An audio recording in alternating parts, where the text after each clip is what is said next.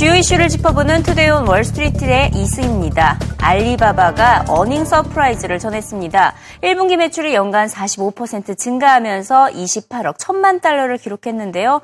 이에 따라 알리바바의 주가 7% 넘게 급등했습니다. 알리바바는 실적 발표에서 새로운 CEO까지 임명했습니다. 타오바오 CFO에서 알리바바 CEO까지 올랐던 데니엘 장이 이번에 CEO로 선임이 된 것인데요.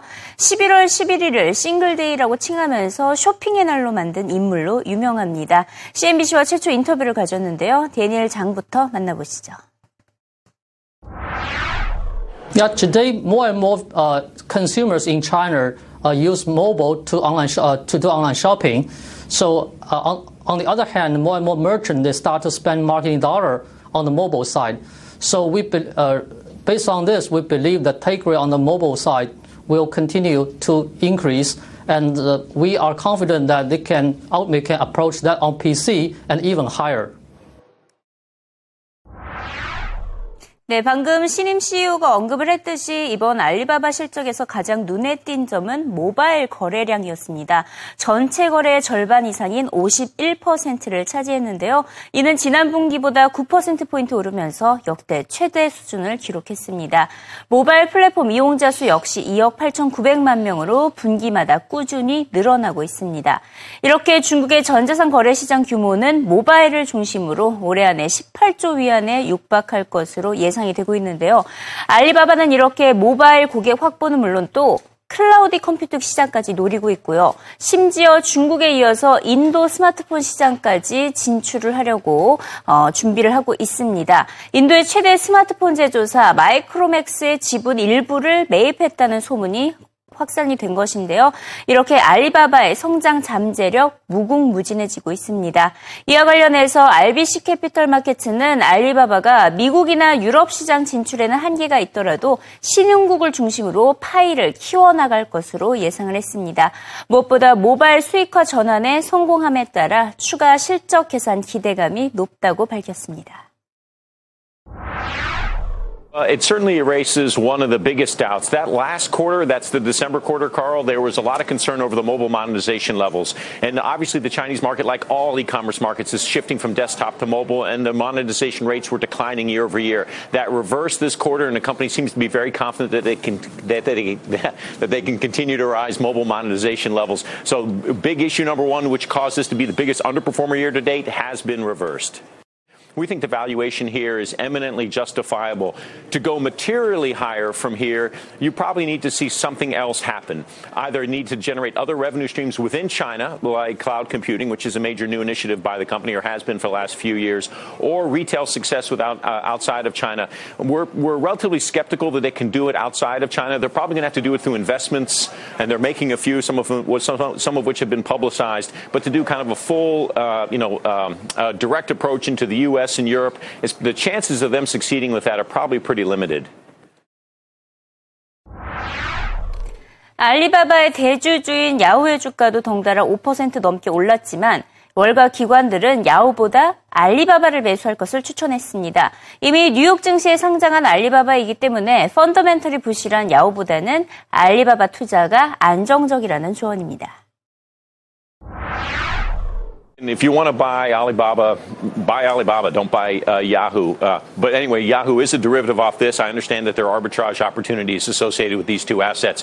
Fundamentally, there's a lot of problems facing uh, Yahoo. It's not a. We're not recommending the stock. We do like Alibaba as a stock, so because we like Yahoo's exposure to Alibaba, well, we're just going to buy Alibaba instead. Yahoo's too many fundamental problems ahead of it.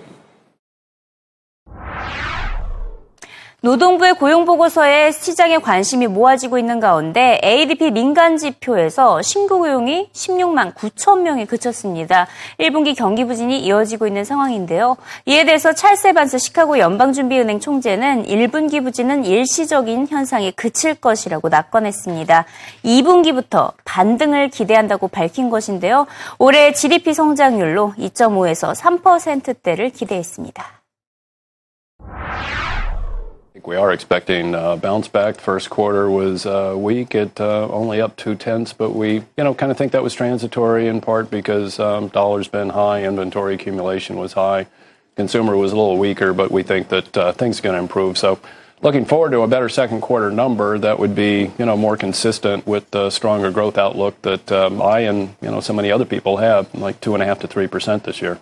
If the first quarter was transitory, then you would expect uh, the second quarter to be better. If it was due to weather, you should expect a bounce back uh, more than you know your average amount. If it was the high dollar, then maybe that can't um, you know be taken off quite as much. But I you know I'd hope we'd see a number like three percent if we were really. Uh,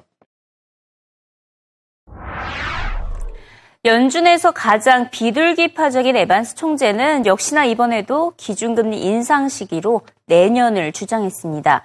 2분기부터 경기가 반등할 것으로 내다봤지만 달러와 유가 등 다양한 변수들을 더 지켜봐야 하기 때문에 내년이 적절하다고 주장한 것인데요. 또 어제 전해진 옐런 의장의 시장 고평가 발언에 대해서는 무덤덤한 반응을 나타냈습니다. 연준의 금융시장의 안정을 고려해서 리스크를 우려하는 것은 당연하기 때문에 연준 의장이나 위원들이 시장 관련해서 발언을 하더라도 예민하게 반응할 필요가 없다고 강조했습니다. I think optimal monetary policy would push it into 2016. I think that that would be consistent with having more confidence that inflation's actually going to pick up, go to 2%, go to 2% relatively soon over the next one to two years. And I think there are uncertainty reasons, too, to sort of uh, make you say, why should we be in a rush to do this? Uh, you know, accommodation is helping the economy move up. And if inflation were to pick up uh, more strongly than I'm expecting, we know how to deal with that. We can increase rates.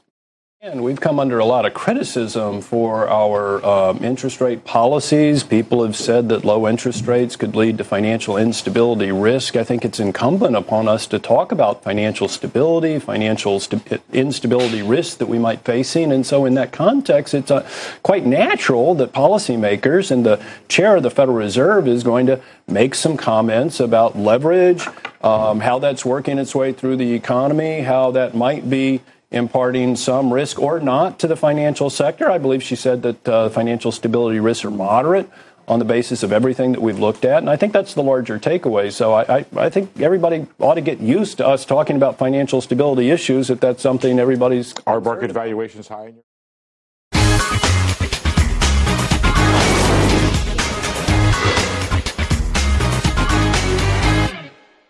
CNBC 헤드라인 시간입니다. 영국의 총선이 시작된 가운데 CNBC는 미국 투자자들은 파운드화의 흐름을 주시해야 한다고 보도했습니다.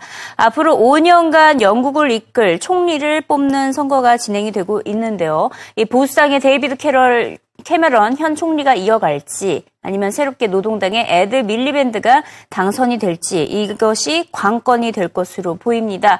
아, 문제는 선거 이후에 영국 파운드화가 점차 미국 달러와 대비해서 parity 현상을 보일 가능성이 높다는 것입니다. 현재 파운드화가 이제 달러와 대비 1.5243달러를 기록을 하고 있는데 총선 이후에 1.50달러까지 떨어질 가능성이 높다며 어, 연정을 둘러싼 불확실성이 가득하기 때문에 파운드화를 주시할 필요가 있다고 CNBC는 있다는 강조했습니다. 국제유가 반등에 아직 안심할 단계는 아니다라는 일부 전문가들의 의견도 전해지고 있습니다. 바클레이즈는 이번 국제유가 상승세는 일부 지정학적 변수들로 단기적인 현상에 불과하지 수요가 뒷받침된 반등이 아니었기 때문에 다시 또 어, 하락을 할 수 있다. 그 같은 가능성이 높다는 분석을 제기했습니다.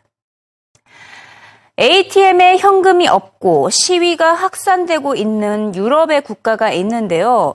예상과 달리 아이러니하게도 그리스가 아니라 독일이었습니다. 베를린에서 ATM 기계 안에 방대한 양의 현금을 보유하는 것을 반대하는 움직임이 커지고 있고요. 엎친다 엎친 격으로 베를린 지역 기차 서비스 시위로 인해서 일주일간 중단이 되고 있다고 합니다. 독일 관광 사업에 큰 타격을 주고 있다고 CNBC는 전하고 있고요. 이런 가운데 그리스에서도 ATM을 둘러싼 논란이 커지고 있습니다. 시리자당이 자본 확충을 위해서 ATM에서 돈을 뺄 때마다 세금을 부과하지 않는 방안을 추진 중이기 때문에 지금 유럽 국가에서는 ATM을 둘러싸고 논란이 커지고 있다라는 새로운 현상을 CNBC가 전했습니다. 최근 가파르게 오르고 있는 유럽 국가들의 채권 금리가 미국 주식 시장에는 경고 신호를 보내고 있다고 CNBC가 분석했습니다. 특히 독일의 10년물 채권 금리가 크게 어, 올랐죠. 지난 3주 동안 거의 3배나 오른 상태입니다.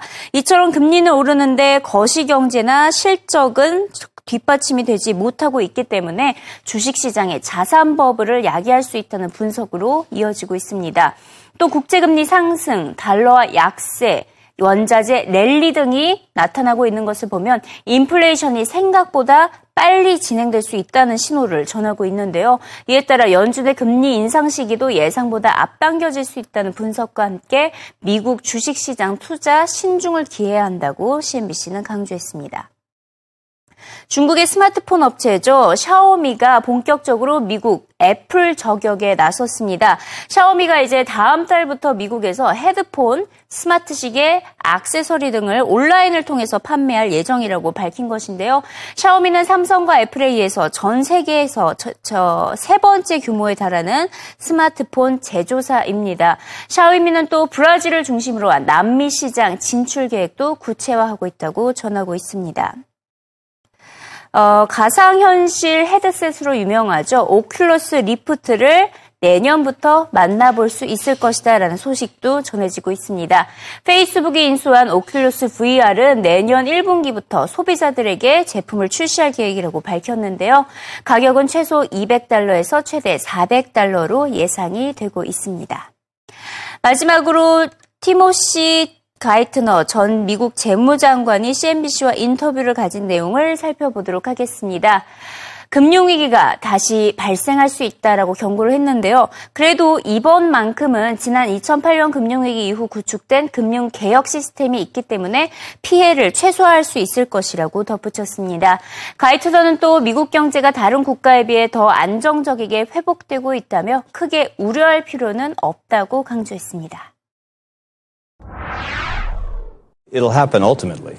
In the end, in the end, the only way you protect people from the effects of classic panics like we had in 08 is to have the central bank and the government step in and take risks the markets can't take.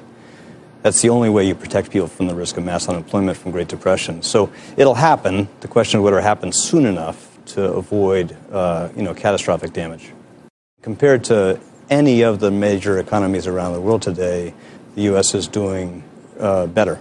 Uh, and again, I think our performance in many ways is the envy of, of many countries. So, you, you know, this is going to require some better government ahead. We're going to have to rediscover the capacity to legislate and to govern.